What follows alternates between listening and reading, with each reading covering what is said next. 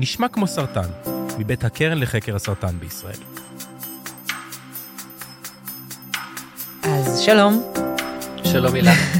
מיד אנחנו נדבר עם הפרופסור שנמצא פה מולי, אבל רק נעשה מין הקדמה. תודה רבה שהצטרפתם והצטרפתן אלינו לפרק של נשמע כמו סרטן, הפודקאסט של הקרן לחקר הסרטן בישראל. בכל פרק בפודקאסט הזה מנחה אחר יצלול לשיחת עומק עם אחד מחוקרי וחוקרות הסרטן המובילים בישראל, מקבלי מענק מחקר מהקרן שנמצאים בחזית המדעית העולמית מול מחלת הסרטן. אנחנו ניגע במחקר, במדע, בהצלחות, בכישלונות, ובעיקר אנחנו ננסה להבין יחד לאן האנושות צועדת, ומתי נוכל כבר להגיד שהמדע ניצח את הסרטן. מתי אנחנו נזכה לשמוע שהסרטן הוא עוד מחלה, כמו שפעת או סוכרת, ולא גזר דין מוות. אני, הילה קורח, אני אהיה המנחה שלכם בפרק הזה. כאן איתי היום באולפן פרופסור רותם קרני, נגיד שוב שלום. שלום הילה. האוניברסיטה העברית בירושלים, ואנחנו נדבר על נושא המחקר של פרופסור קרני, ונושא שקרוב אליי באופן אישי, סרטן הלבלב. נקדיש גם ברשותך את הפרק הזה לאפרת פילר כהן, שנפטרה ממש לפני חודשיים מהסרטן המזופת הזה, כן. מזופת באופן מיוחד. לפני שאנחנו נתחיל את השיחה עם פרופסור קרני, אנחנו נזכיר שהקרן לחקר הסרטן בישראל היא הגוף הלא ממשלתי הגדול ביותר בארץ למימון מחקרי הסרטן, וב-50 השנים האחרונות הקרן חילקה יותר $82 מיליון למעל 2,700 מחקרים ישראליים, טיפה בים, צריך להגיד. זאת מתוך האמונה שהתשובה היחידה לסרטן היא מחקר. בתיאור הפרק יש קישורים למידע על פעילות הקרן וגם לתרומה, אז אתם מוזמנים לבקר גם שם. ועכשיו נצלול. אתה מעדיף פרופסור קרני או רותם? רותם, זה מצוין. אז אולי ניתן איזושהי סקירה כללית לגבי הסרטן הזה, ומה הופך אותו לכל הסרטנים הם נחס, בסדר? נתחיל מזה. אבל הסרטן הזה הוא נחס במיוחד. למה? ללא ספק. אז אנחנו מדברים על סרטן, סרטן לבלב, שגם מדובר על מיליוני חולים בעולם, ועשרות אלפי חולים שמצטרפים כל שנה, והסרטן הזה בעייתי במיוחד, בגלל שהוא מתגלה בדרך כלל, אחרי שהוא כבר התקדם והתפתח, ובדרך כלל שהלך גרורות. כשמאוחר מדי. כשמאוחר מדי, יש הרבה סיבות לזה, חלק מהן זה שלא מרגישים כלום, בדרך כלל לא מרגישים כאבים, זה נדיר שמרגישים כאבים.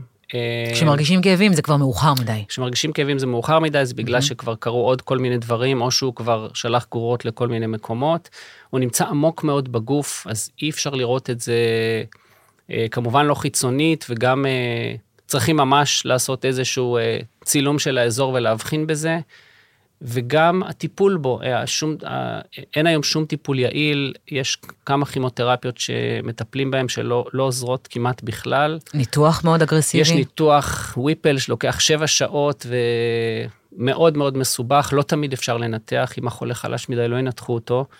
אז מכל הסיבות האלה, והסיבות שהסרטן לא מגיב, בדרך כלל תוחלת החיים היא מאוד מאוד קצרה, ואחוזי סיכויי ההישרדות הם מאוד מאוד נמוכים, פחות מ10% ל5 שנים.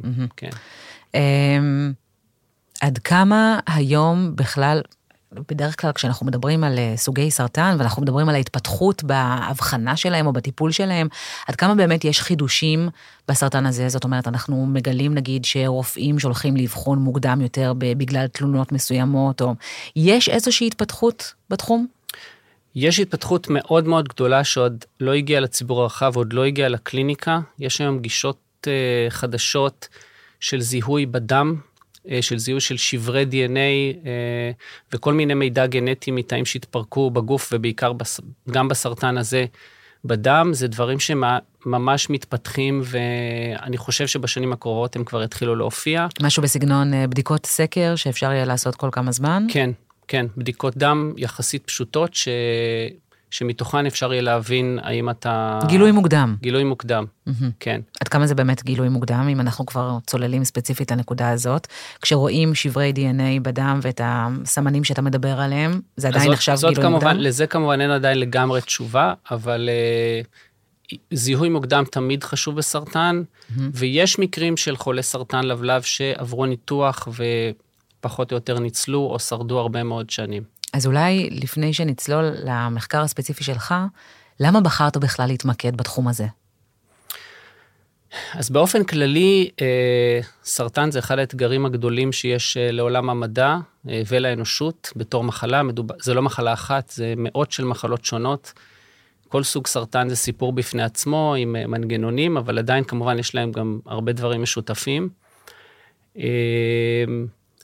וזה כמובן גם פוגע בכולנו, זה פוגע במשפחות. לכל אחד יש, אם הוא יסתכל מסביב, יש משפחה או חברים קרובים, שנכנעו למחלת הסרטן, וזה אחד הדרייבים שמניעים גם אותי, לחקור את המחלה הזאת ולנסות למצוא לטיפולים. וגם אולי צריך להגיד, באופן שהוא פסימי או אופטימי, תלוי איזה בן אדם אתה, שככל שתוחלת החיים עולה, אנחנו כולנו נפגוש כנראה באופן אישי את הסרטן, ואז גם כמובן תלוי מה הגרלנו, צריך גם לדעת איזה סרטן לחטוף, יהיה כאן הומור שחור, אני כבר מזהירה מראש, כן? אין מה לעשות, אין דרך אחרת להתמודד עם הדבר הזה. סרטן היא בהחלט מחלה של גיל, נגרמת מהצטברות במוטציות, בשינויים שיש לנו ב-DNA, וזה עולה עם הגיל. כן.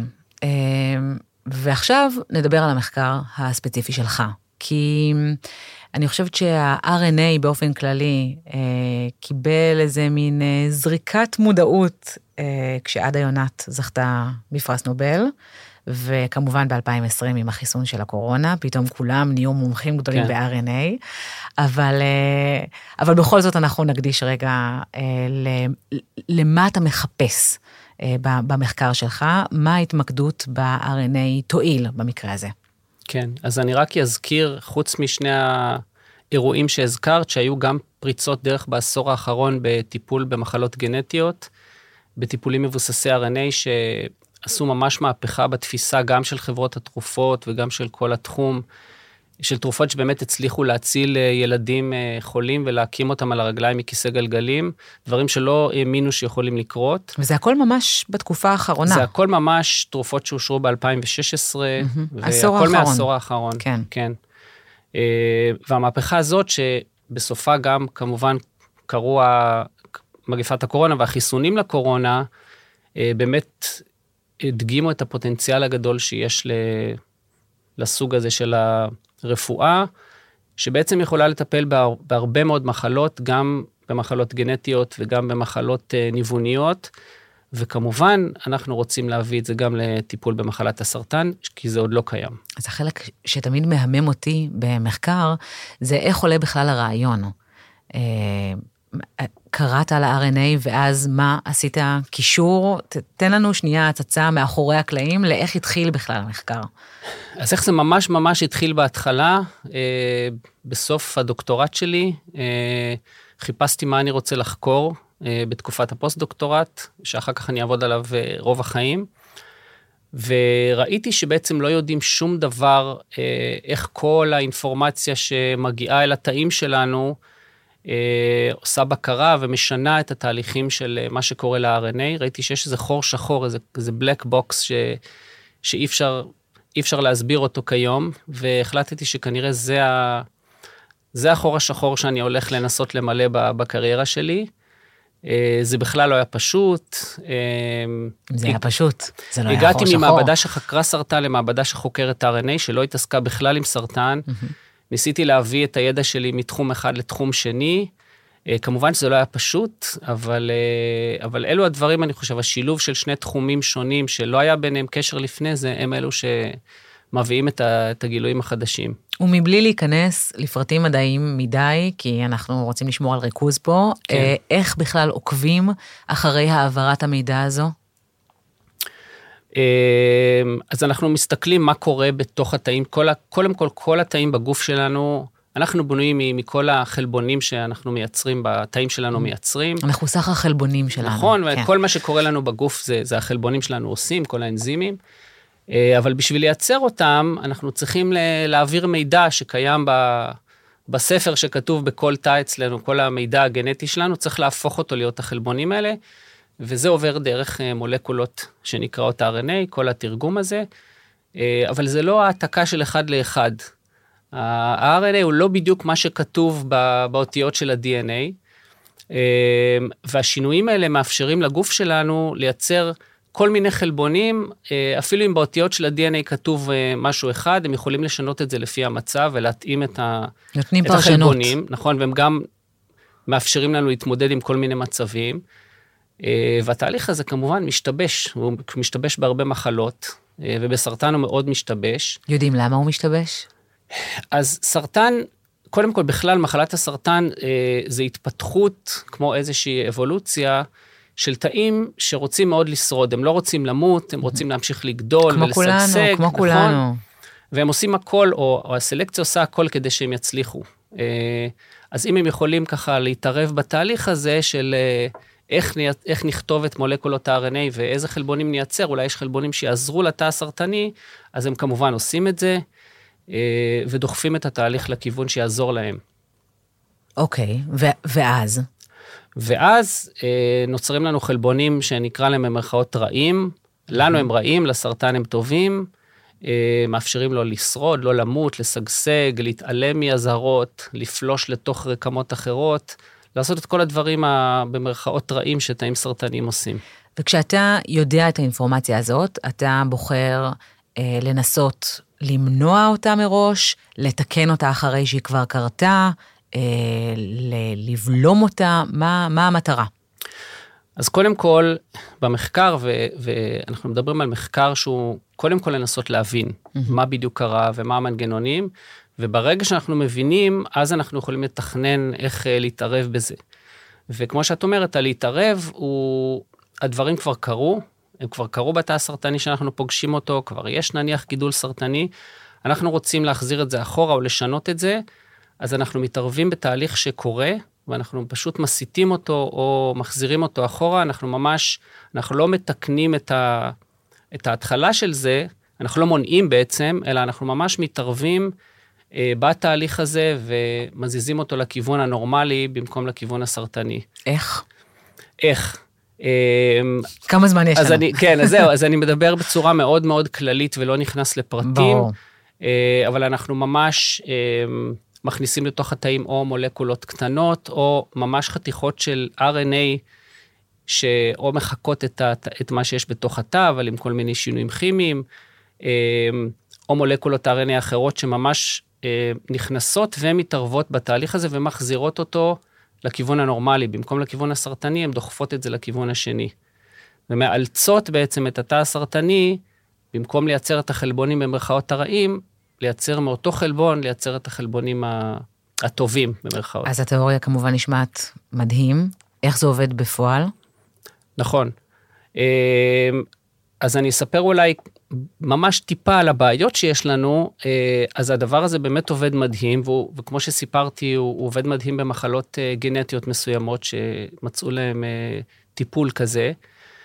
אחת הבעיות הגדולות של כל התחום הזה של רפואה מבוססת RNA, זה איך להחדיר את אותן מולקולות, שהן הרבה פעמים מולקולות RNA, שהן יחסית נחשבות גדולות, איך להחדיר אותן לתוך התאים שלנו, ולתוך הרקמות שלנו, ויש היום מאמץ עולמי עצום. אז אם אנחנו נדבר על חיסונים, אנחנו קיבלנו כולנו חיסונים בכתף, של טיפות שומן שעוטפות את ה-RNA, אבל זה ממש ממש עזר לנו לפזר, זה עוזר לפזר את ה-RNA, שקיבלנו את החיסון בתוך כמה תאים בכתף שלנו, מעט מאוד, ומערכת החיסון כבר עשתה את שאר העבודה. אבל אם אנחנו רוצים להחדיר לתוך גידול, או לתוך כל הגוף שלנו, כמות גדולה של המולקולות האלה, זה אתגר הרבה יותר גדול, ונעשה מאמץ עצום, איך להחדיר, איך לעשות העברה של אותה מולקולות, לתוך הגידול ולתוך התאים. זה גם אחד האתגרים הגדולים בתחום הזה. אז מה המחשבות? זה בכיוון של השתלת מוח עצם, או שזה מין תרופה יומית, עירוי? איך זה הולך לעבוד? לא, אז בכלל הטיפול הוא כמו בכל תרופה, הוא כנראה יהיה מתן פעם בכמה ימים, פעם בשבוע, תלוי בתדירות שצריך, אבל מדובר על המון סוגים של ננו חלקיקים, ומולקולות וחומרים שעוטפים את ה-RNA שיעזרו לנו להחדיר את זה לגוף, זה מאמץ של כימאים וביופיזיקאים וחוקרים אחרים שעובדים על התהליך הזה של העברת RNA לתוך הגוף שלנו. זה מאמץ שהוא כרגע עדיין מחסום, אבל אין לי ספק בכלל שתוך שנים בודדות אנחנו נראה כבר פריצות דרך בתחום הזה, ושינוי מאוד גדול. וכשאתה חוקר את שינוי ה-RNA הזה, אתה מתמקד ספציפית בסרטן הלבלב, או שאתה הולך על כמה סוגים של מחלות? איך אתה קובע לאיזה כיוון אתה הולך? אז אנחנו עובדים על כמה סוגי סרטן, בעיקר סרטנים שאין להם כיום ריפוי, ואין גישות טיפוליות. ואני אספר עוד משהו שקשור לנושא שאנחנו מדברים עליו. הרבה מהמחקר של כל החוקרים בעולם נעשה לפי המימון שיש, לפי הכסף שיש למחקר. לפעמים גם מימון שהוא לא מימון מאוד מאוד גדול, יכול לעשות פריצות דרך. כל הגילוי שלנו של סרטן לבלב התחיל מאיזשהו מענק מחקר לא כל כך גדול, אבל הוא הכריח אותי ואת חוקרים נוספים, דוקטור טליה גולן משיבא וחוקרים מטורונטו ומהאוניברסיטה העברית, הכריחה אותנו לעבוד ביחד.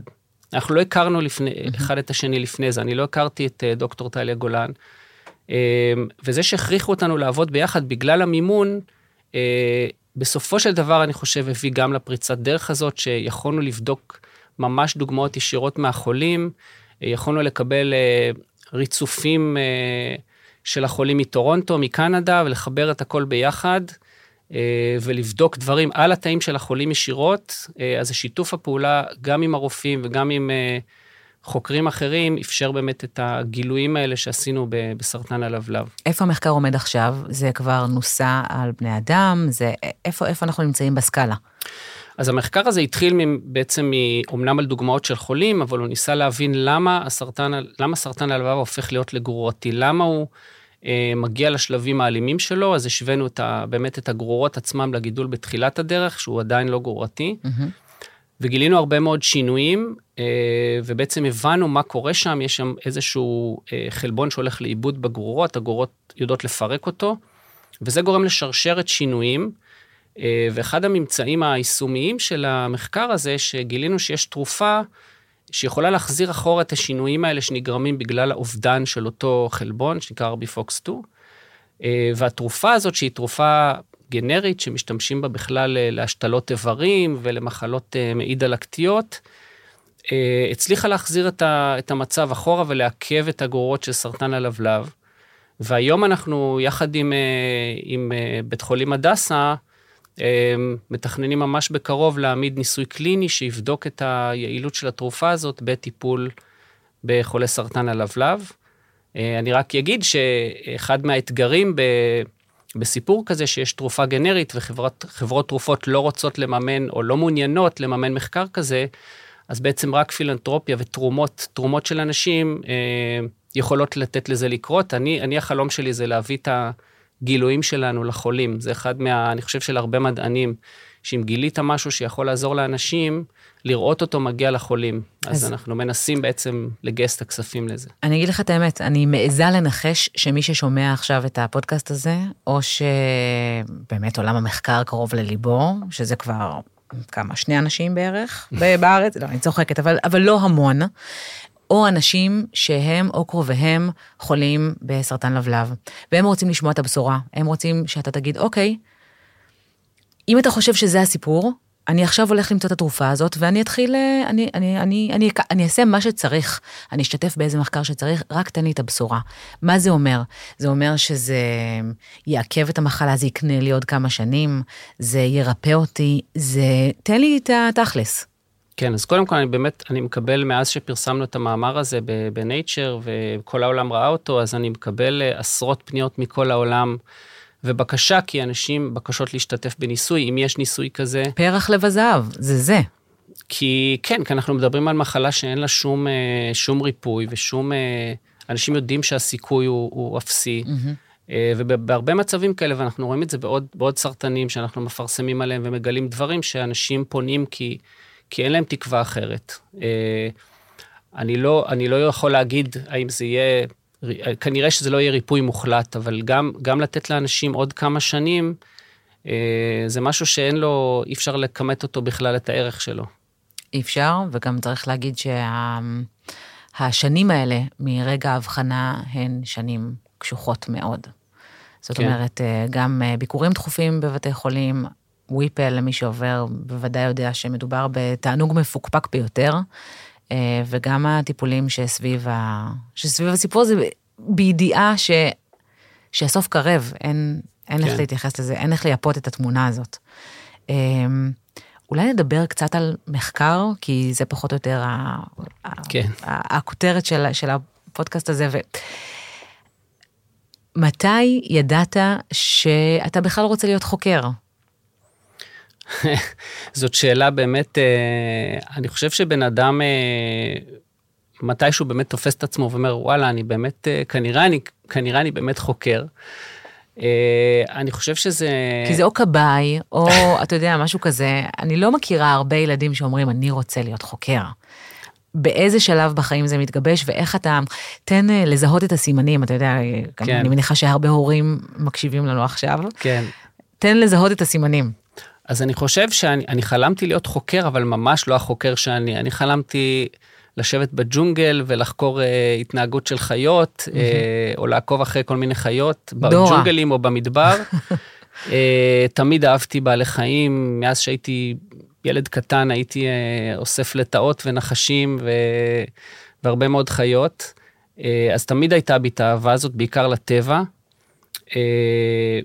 אני חושב שמתישהו שהתחלתי לעבוד במעבדת מחקר, פתאום הבנתי ואני חושב שזה הרבה מאוד סקרנות, סקרנות כרונית ובלתי ניתנת לשליטה, ואני חושב שאיפשהו שמצאתי את עצמי חוקר במעבדה, בתור סטודנט, והבנתי שזה פשוט מרתק אותי ומסקרן אותי, אז כנראה נלכדתי ברשת הזאת, שוב שונה מאוד ממה שחלמתי בג'ונגל, היום אני יושב במעבדה, או חוקר, והצוות שלי חוקר עם מבחנות, ופיפטות, וכל מיני מכשירים מדויקים, ביולוגיה מולקולרית, רוב הדברים אנחנו בכלל לא רואים בעיניים שלנו, את כל מה שאנחנו חוקרים, כל ה-RNA שדיברנו עליו, אפילו במיקרוסקופ אי אפשר לראות אותו, אז מצאתי את עצמי בזה, אבל אני חושב שהסקרנות והאתגר, ולנסות להבין דברים, וגם האתגר הזה לנסות להביא את זה לטיפול באנשים, זה גם איזשהו, בטח בעשור או יותר האחרונים, זה מאוד מאוד דוחף אותי קדימה. אני חושבת שהרבה אנשים הם סקרנים, והם רוצים לעזור לאנשים, אבל לא להרבה אנשים יש את הסבלנות, ואת היכולת להתמודד גם עם עבודה סזיפית מאוד, כל יום להסתכל במבחנות ולראות שינויים באמת קטנים, קטנים, קטנים, קטנים, והתמודדות עם כישלונות.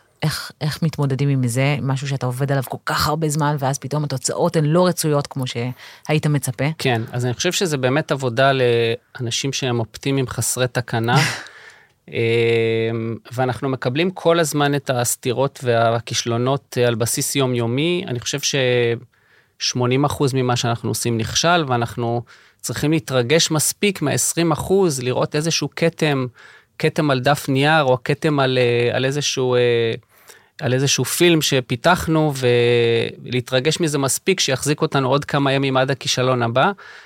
אז כן, אנחנו צריכים מספיק, ובאמת לדחות את הסיפוק לטווח מאוד מאוד ארוך, שבסופו של דבר מגיע, כשאנחנו באמת מבינים שהצלחנו לפענח איזשהו פאזל, להבין איזשהו מנגנון, ולפעמים אפילו לעשות עם זה משהו בכיוון של לעזור לאנשים. וצריך להגיד שמה שאתה מתאר עכשיו, והסבלנות הנדרשת היא גם מצד המממנים של הדבר הזה. לא, הרבה, אני מניחה, נכון. אנשים שרוצים לתת כסף, הם רוצים לראות תוצאות מיידיות, לא משהו שיקשל ב-80%.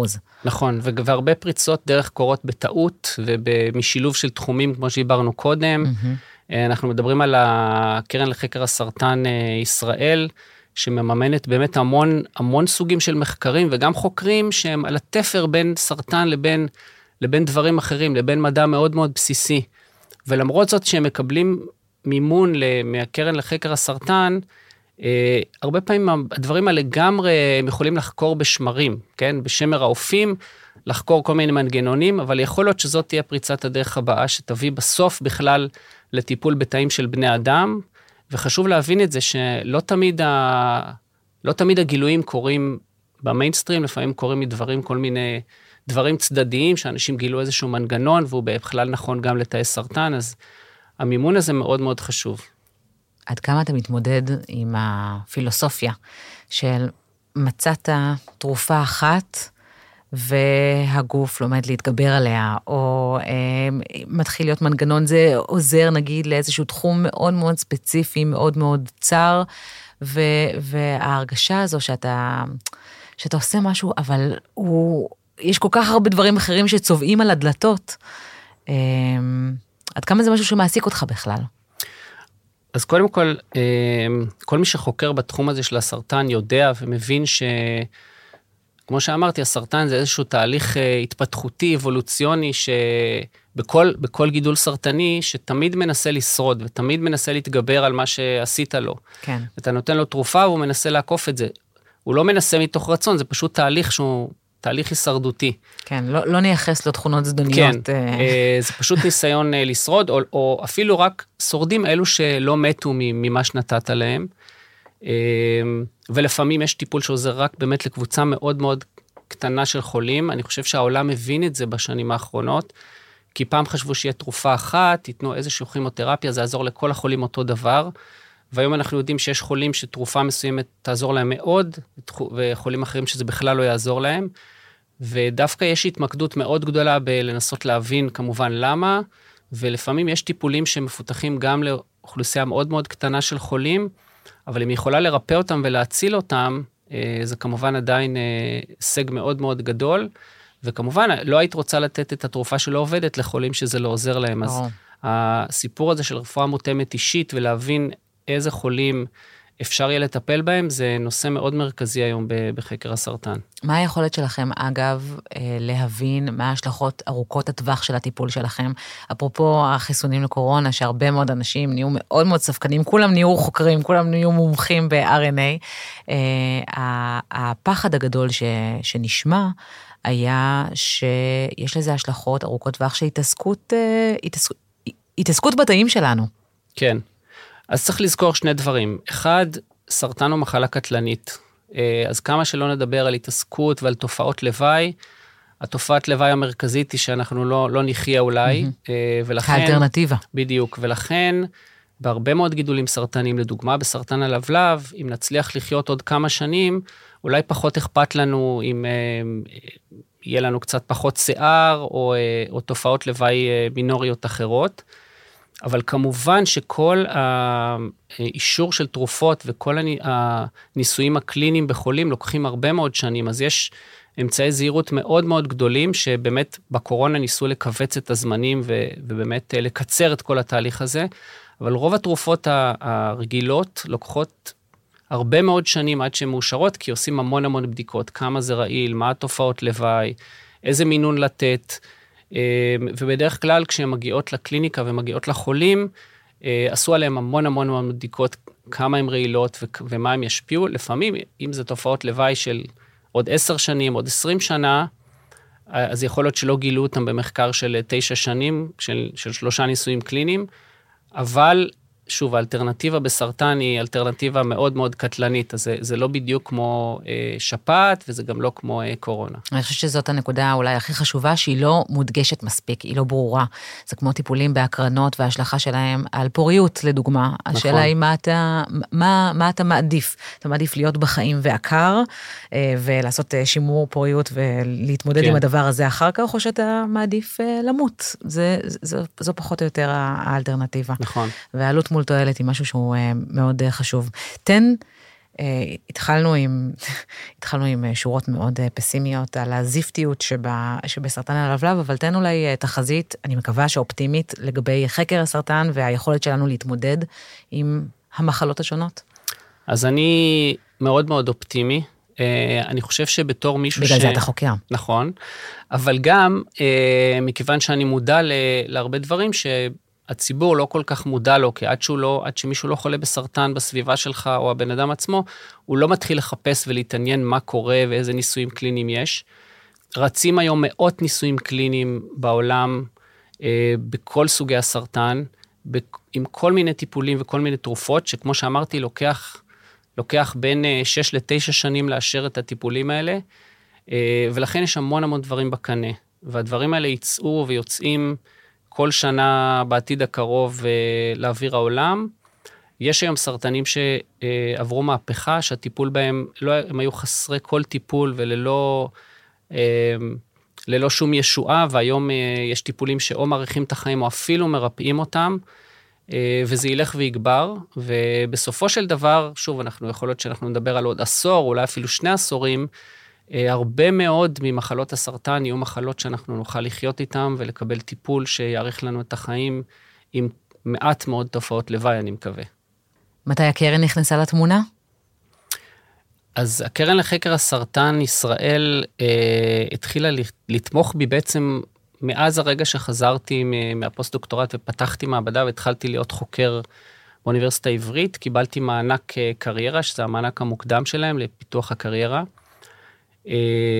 בהמשך קיבלתי עוד מענקים ספציפיים למחקר על סרטן שחלות, שאני חושב שם נזרע הרעיון להתעסק בגרורות לעומת, שהוביל בסופו של דבר לפריצת הדרך בסרטן הלבלב, והיום קיבלתי, בשנה שעברה קיבלתי את המענק היוקרתי של פרופסורה של הקרן לחקר הסרטן, בעצם לפתח את כל הטכנולוגיות שדיברנו עליהן, כדי להביא טיפולים חדשים למחלת הסרטן.